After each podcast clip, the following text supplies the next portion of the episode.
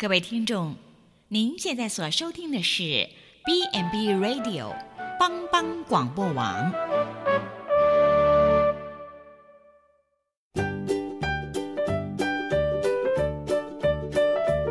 各位听众，大家好，欢迎收听《营养随口说》，我们是三位营养师共同主持的，我是文君，我是文英，我是美雅。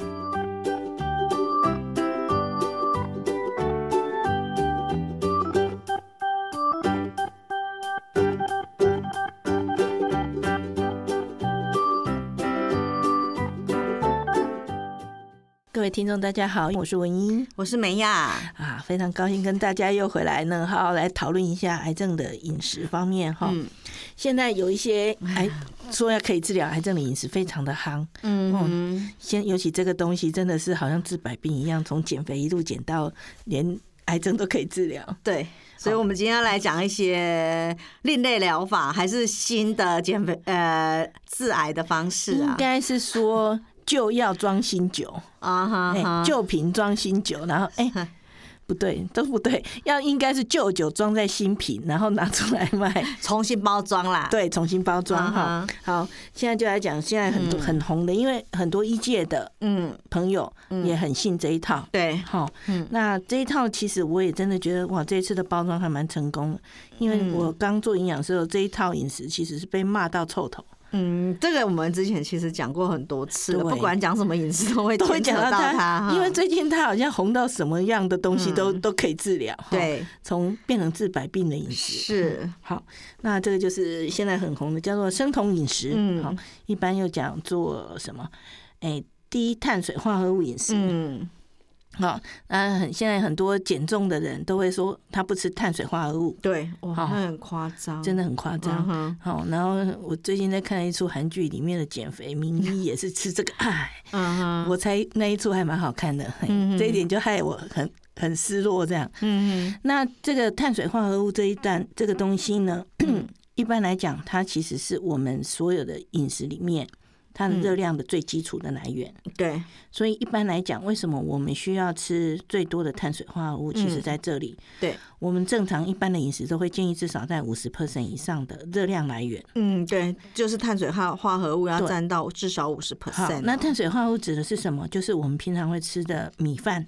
嗯，好，全谷杂粮类，对，包含呃很常见的像地瓜、芋头、马铃薯、对，玉米这些是，然后所有的米那个饭类哈，嗯，五谷类这些都算，好，还有像一些南瓜啦，哈，那种比较淀粉质，对，那有些人。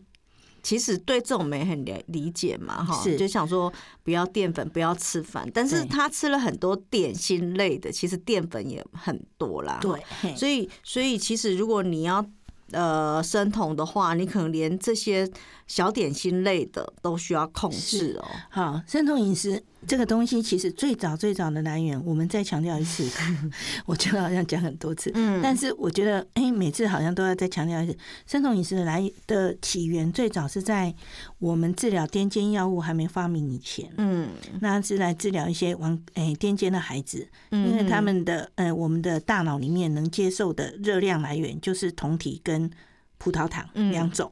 对，那为什么它葡萄糖呢？就是我们一般食物会吃到的热量的最小分子。嗯，那为什么会有酮体？它可以接受酮体呢？就是当我们人类进入饥饿阶段的时候，嗯哼，好，那我们身体如果糖类不够，我们身体就会去分解我们体内储存的热量，大部分是脂肪。脂肪，那脂肪的时候呢，因为你没有足够的碳水化合物去协助它分解，嗯哼，它就会产生酮体。是，好，阿酮体其实在诶饥饿状态或者是那种一些紧急状态，它是救命用的。嗯，好，它是最没有办法的，让身体的诶器官会弄。嗯、所以，我们身体的主重要器官包括心脏跟我们的脑部，嗯，它就是只能它是可以接受酮体去作为热量来源，尤其我们那个脑脏壁唯一可以通过的热食物。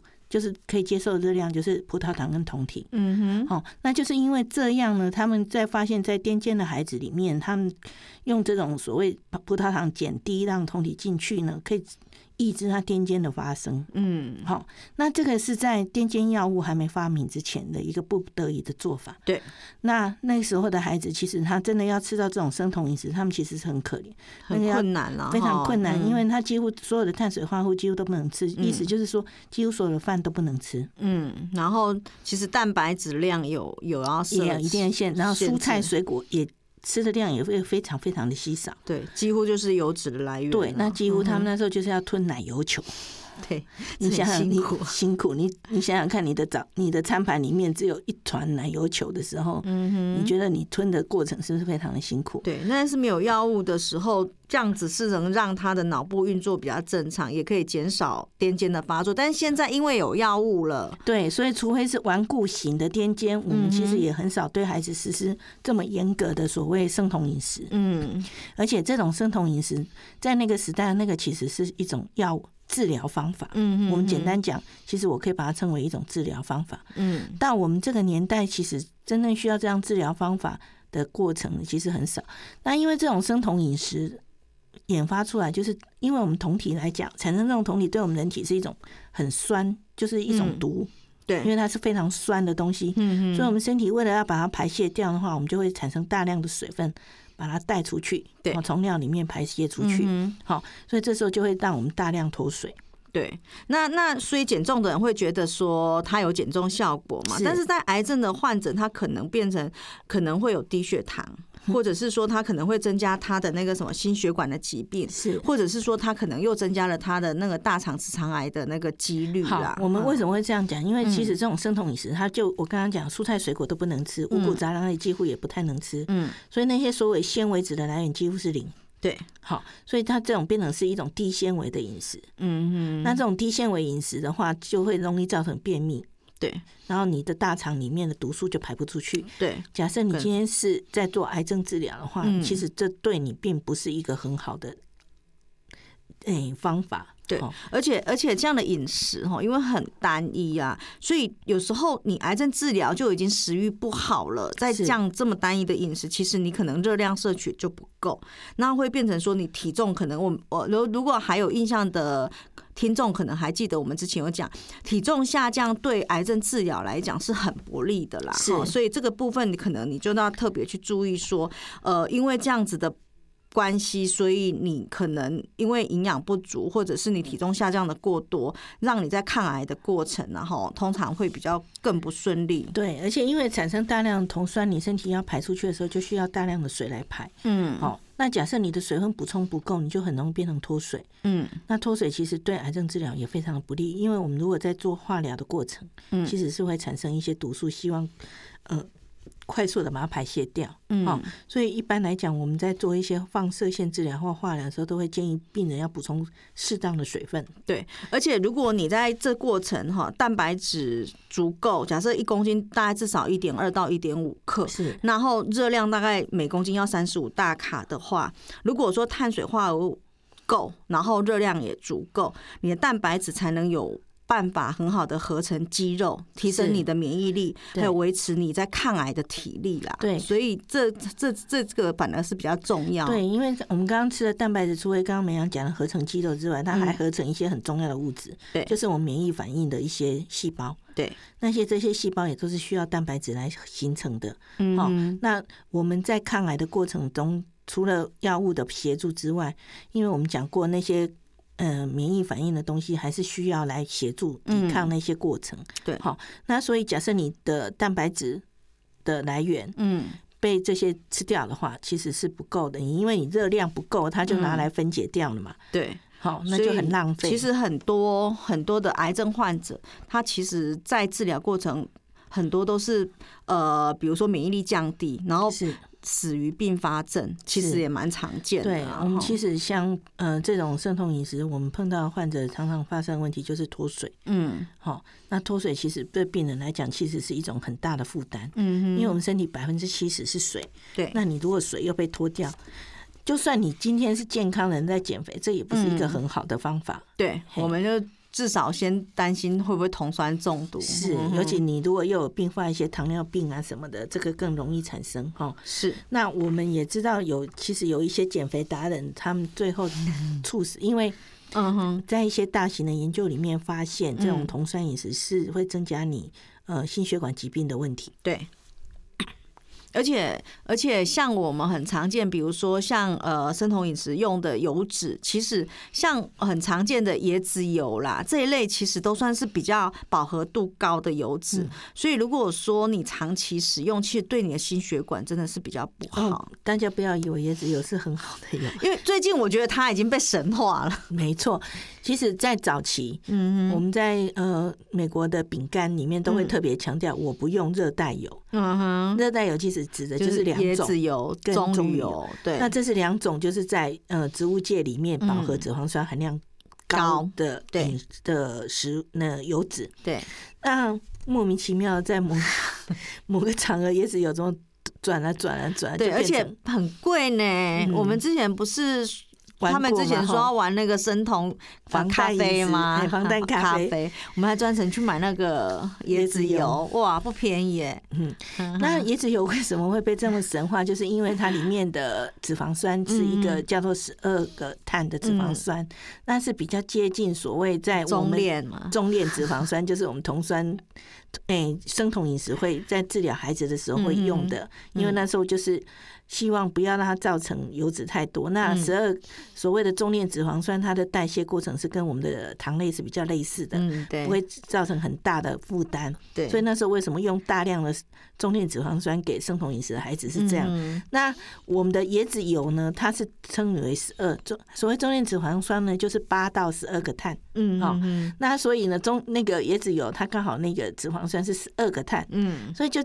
刚刚好搭上线，但事实上它真的不是中链脂肪酸，嗯，而且它的饱和度是高的，高的对，对，所以其实不适合，对，真的也不是我们在用的那种中链脂肪酸，对我们在呃，真的是在给病人用的那一种，对，真的不是，嗯、真的中链脂肪酸是要小于十二，好。是。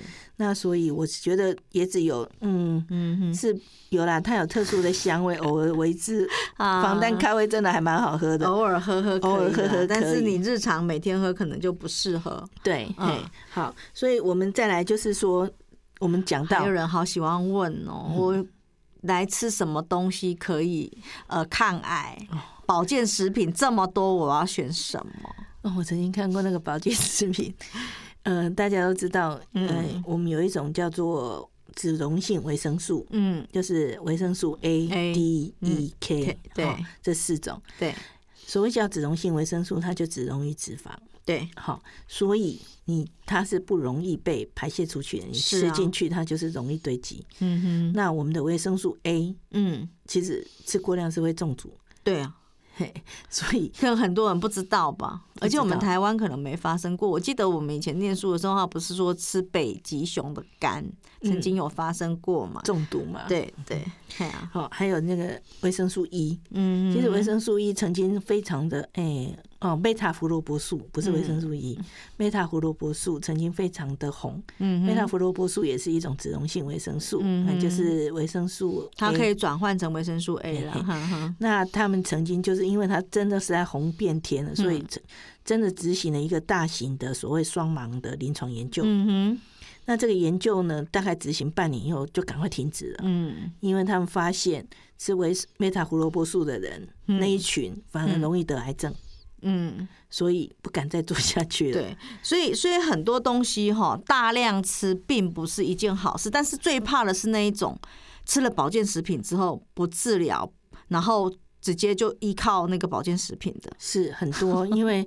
而且他们那个都会讲的像神话一样 哈，嗯、还有什么一个整个吃了没效果，你吃了吃太少。嘿，对对对，所以你就要再多吃一点。然后那一个一整组下来都非常的昂贵哈。嗯所以呢，像呃，简单讲起来，嗯，所谓治疗癌症的食物，嗯，就是在你平常随手可得的地方，嗯，是最安全的。对，好。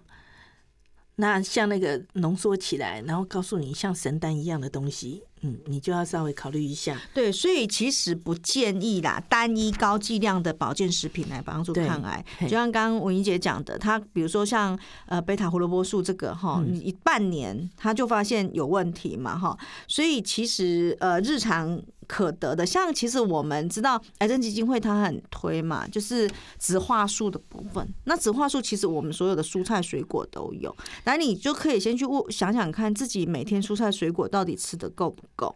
其实基本上在抗癌饮食，我们强调了，呃。癌症基金会推的就是所谓彩虹饮食嘛，嗯哼，那所谓彩虹饮食就是所谓的嗯各类颜色的饮食，嗯对。那这些各类因素饮食就是刚刚提的一些植化素，嗯哼，包括你提的贝塔胡萝卜素啦，嗯，或者是一些那个花青素啦，有红的、白的、蓝的、绿的，好这一些东西呢，是。事实上它都是非常的，嗯，非常的好，哈，嗯，嘿，好。啊，所以，所以其实，如果说在日常里面，呃，如果你吃的够的话，真的就是可呃，就不用再额外补充了。反正这种额外补充那种浓缩的食物，就是我们产生刚刚讲的可能会发生问题。对，就像我说的贝塔胡萝卜素啊、维生素 E 啊，哦，这些他们发现说补充下去并没有减少，哦，尤其有一个肺癌研究，这个并没有减少，而且可能风险会增加。嗯，对，所以所以如果说呃，如果你真的有需要补充，其实。呃，可以去检测看看你到底缺了什么嘛？有一些检验可以去测。那你如果真的没有缺，你就把热量、蛋白质吃够了，可能对于你后续的治疗会更好。对，你就什么都吃哈，然后吃你喜欢的没关系，反正吃得下是最重要。对，而不是去吃一堆药丸，然后吃得 很饱以后，你根本就餐都没吃，正餐都没吃。是，也不要喝了一堆营养品，然后该吃的食物、正常的食物没有吃。对。嘿，这样其实对你而言是最重要。嗯，好，我们喝口水，等一下再回来。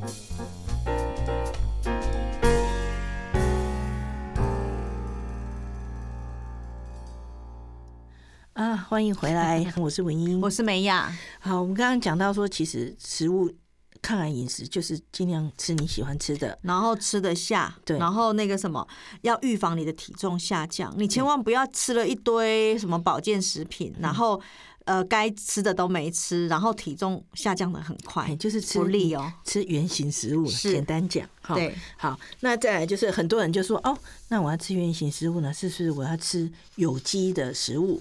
嗯，对，这个也很流行嘛，哈，就是呃生病之后开始吃有机，本来都买菜，现在开始种，哦，然后自己种的速度比不上虫吃的速度，这样 啊，所以所以呃，是不是一定要吃有机还是生鸡？有机，我们现在是在讲，因为大家会讲到有机，再来讲到生机嘛，因为就是说好。大家强调要吃原形食物嘛，嗯、那现在就讲到说，哎、欸，那是不是我要吃有机食物？嗯，哦，有机食物的强调就是不用药、不用抗生素、不用农药这些。好、嗯，好，那有机食物为什么我们在种食种食物的过程会发展到需要用到一些农药，或者用到一些药？嗯、其实是有它的原因。嗯，好，那我们回归到最原始的。治疗方式，哎，我们自己最近就常常也在有人一直送有机蔬菜给我们，差点没昏倒的过程哈，就虫很多，虫多到我们都开玩笑说吃菜还顺便附带蛋白质跟有那个鸡丁子哈。嗯哼，但是但是呃，有些人你来讲蛋白质哦。有些人也觉得抗癌不用吃蛋白质，吃这么营养，万一肿瘤发展的更快。对，这个问题我们好像讲过了，之前也有讲过了。好，再强调一次。好，虽然没有错，那个癌细胞发展的速度会比我们快。嗯，所以我们吃进的营养，它可能会强调百分之，比如说我们吃进去一百，它可能会强调百分之六十，只留下四十给我们。嗯，但是因为你有那四十，你可以修补。那就是大家比速度了，对。但是你如果都不吃的时候，你连那四十都没有。对，对你你还没饿死癌细胞之前，它会抢你癌细胞，它。因为他是一个掠夺者，所以他会抢你身体原有的，你会抢不过他。对啊，那就是老话一句，就是我们需要补充肌力，需要补充免疫力，你一定要从这四十 percent 来嘛，哈。所以所以还是要吃那种呃蛋白质含量高、品质好的哈，像乳制品啊、鱼啦、蛋啊、肉啊这一类都可以。就是就算我们只抢到百分之四十，他抢到百分之六十，但是因为我们有在做治疗，嗯嗯，所以治疗可以把它。杀掉，嗯，杀掉他虽然抢了百分之六十，但是我们事实的大军会比他多。嗯，我们一直提到军队嘛，对不对？对对，我们身体的军队还是比他多，嗯，那就可以战胜它。除了药物之外，我们身体的自己的免疫机制就会产生，嗯，那也可以战胜我们的癌细胞。对，好，那当然杀这个就是叫做七伤拳，嗯哼，好，但是七伤拳就是你要补充你的军队。资源不要说为了怕给对方有资源，然后你自己的军队也不补充，对，那真的是完蛋了。而且而且，像有些人会认为说，哎，其实植物性的食物里面蛋白质也很高啊。嗯，但老实说，植物性的蛋白质只有呃黄豆、黑豆跟毛豆这个含量高一点。其实我们所认知的像红豆、绿豆。鹰嘴豆这些属于淀粉类的豆类，其实它的蛋白质含量，呃，其实没有我们想象中那么高之外，它的品质也没有这么好。所谓的品质比较好，就是说它品质越好，意思就跟我们人体所需要氨基酸，嗯，是越相近的。对，好，那一样物种跟我们越相近的，就是它品质会跟我们比较接近。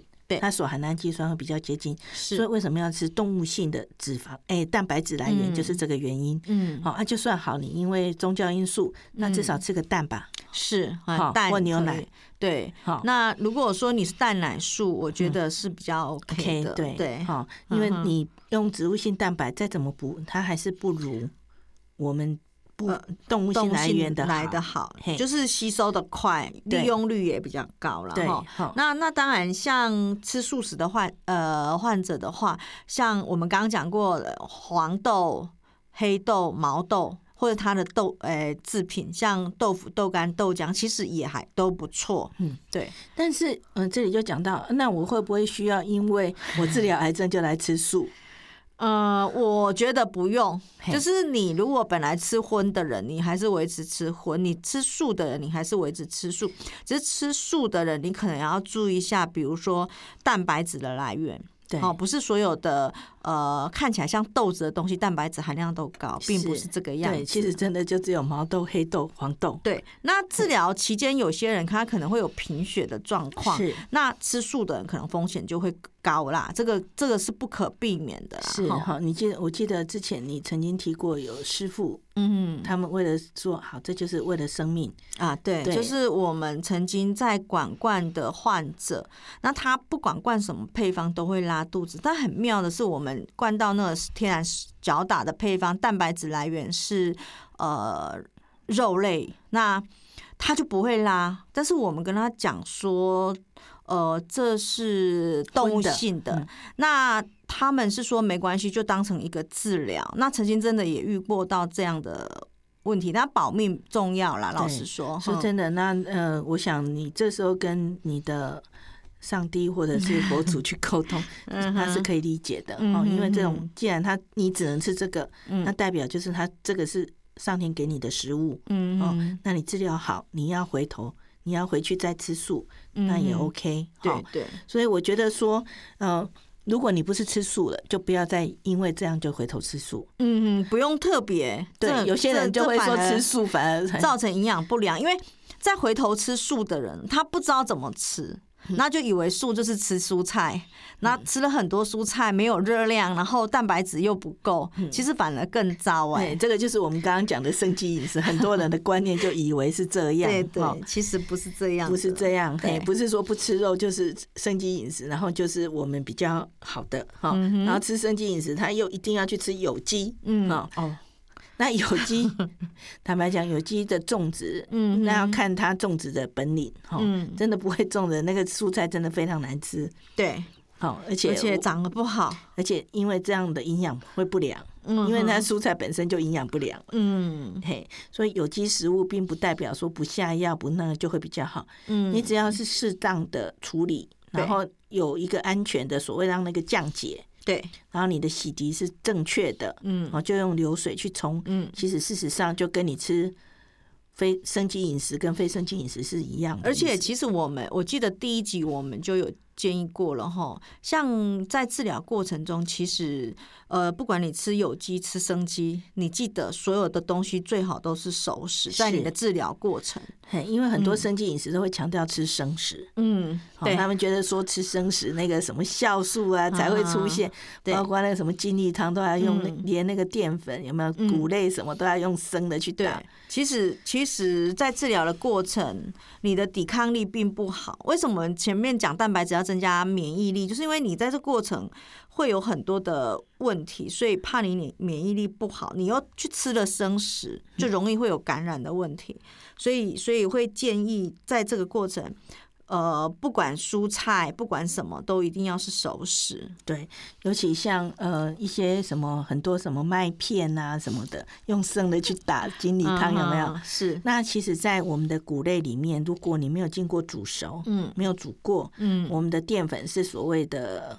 不容易消化的淀粉，对，事实上那些你根本就吃进去，等于是白吃了，就等于像现在有一些糖尿病配方嘛，是。难消化淀粉，然后其实吃进去也都没有好好的吸收利用，等于你吃了这么多东西，但是。并没有让你的身体吸收利用，你等于得不到这些能量，对，没有力气。因为我们现在不是在减肥，对对 对，那个是用在有时候我们在减肥的时候还可以考虑，嗯，但是今天你是在治疗的抗癌过程，你的食欲就比较差。嗯，我们吃进的每一口食物都非常的珍贵，对，我们希望它都能好好的消化利用。好，所以所以其实啊，我应该我们应该讲说，在抗癌的过程啊，哈，应该选择一些你真的吃得下，然后热量比较高的食物。我觉得你你你得胜的几率会比较高啦。我就想说，我今天中午吃的那个生巧克力，哦，那一块真的是就不要再说啊，那个热量高啊，那个可能不适合，那个脂肪含量太高了。嗯其实这时候你才需要。热量密度更高的食物，对你开心，对你开心，然后吃下去开心，然后你吃下去的热量又是你需要的，嗯，哦，每一口的热量都非常的满足，嗯，都是满点，这才是非常重要的饮食重重点，嗯哼，然后再来就是说，哎，有些人会想说，哎，乳癌或卵巢癌的，是不是可以碰豆制品？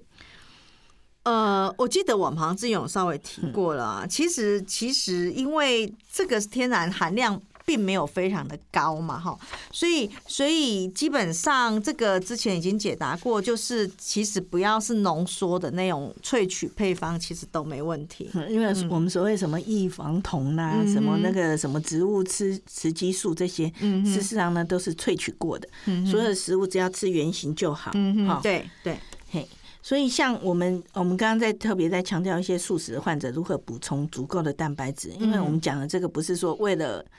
哎，什么抗癌去吃素的那一种，可是他本来吃素，已经吃素了，对，然后他要叫他回来吃荤，是真的有他的困难。对，那我们这种的话，我们一般来讲，呃，植物性蛋白质它就是要有一个补充，所以你的植物性蛋白除了谷类食物的蛋白质之外，你一定要记得补充豆类的食物，对，蛋白质的才会比较好，完整哈。豆类就我们在强调，其实这一集我已经讲第至少第三次了，对，因为很重要，所以要讲那么多次。对，黄豆、黑豆、毛豆，对，其他的豆都不算。对，所以就是你要吃红豆、绿豆没有关系，但是你要记得再吃黄豆。黑豆，黑豆还有那个豆制品，嘿，那些豆制品，对，那些都可以。嗯，好，然后再来就是说，哎，坚果它其实也是非常重要的一个来源，嗯，好，所以我们在吃坚果也是作为一个补充，因为它的呃蛋白质其实品质也还算蛮好的。对，那那吃素的人啊，他如果可以的话，我会建议尽量不要全素，在治疗期间是。如果可以的话，尽量像牛奶、蛋，至少至少要加进来，可能对治疗会比较有利。因为我知道我们普里地区有很多全素的人，但是如果说你在治疗过程的话，可能需要适量的加一些奶类跟蛋类会好一点。对，我们如果能补充适量的奶类跟蛋类呢，能能让我们的整个蛋白质呢更完整。嗯，对。所以，像呃，我们在讲到罹患素食的人，哎，罹患癌症的人，你吃素的话，嗯，非吃素不可，记得把你的牛奶、蛋加进来，对，好，然后不要只有吃谷类的蛋白质，对，而要补充我们的豆类的部分，对，这个比较重要。那以上这些呢，都是我们一些在抗癌上面要注意的事情哈。那我们就是说，我们在吃这些呢。要非常的注意。那其实简单来讲，所谓的注意就是，你就好好的吃饭吧。嗯，哎，吃你开心的食物。其实听下来，然后原则就是你均衡饮食。对。然后，如果你真的吃的不够这么多，我们刚刚讲的，你平常喜欢吃的一些高热量的食品，在这时候就可以加进来。那我一定要加今天吃那个生巧克力的。对，就是就是说，呃。当然，尽量就是注意不要油炸，洋洋芋片这一类可能油炸的就少一点。是，但是如果说像一些什么呃蛋糕类、甜点类这一些，可能可以适量的加一些进来，可以增加你的热量的密度了哈。那再来的话，就是说如果可以的话，蔬菜水果我觉得是也很重要，因为在植化素的部分，它可能呃可以加强，但尽量颜色多一点，颜色越多越好，因为呃。越多颜色的食物，里面植花素的种类越多，对抗癌的效果会。我们讲的是天然的色素，不是对对对对，就是食物里面，就是蔬菜水果里面呐，哈。那另外一个就是说，呃，如果真的是吃素的人的话，就是记得不要只吃谷类了，哈，你豆类要加进来，然后呃，在治疗期间最好奶类跟那个蛋也要进来。是，嘿，对，蛋白质的品质会比较好。那一定要熟食，对，嘿，这个时候不适合生食。好，好。那以上今天就是我们跟各位讲的一些所谓的呃基本饮食上面要注意的事情哈。嗯。那我们下个礼拜呢，可能会再往副作用方面去讨论。对，就是我们会把那个治疗期间如果发生副作用的话，要怎么处理？好，这个部分我们可以再来聊一聊。嘿，好，今天谢谢大家跟我们一起来收听呢。以上是我们的报哎简介绍哈，我是文英，我是美雅，拜拜。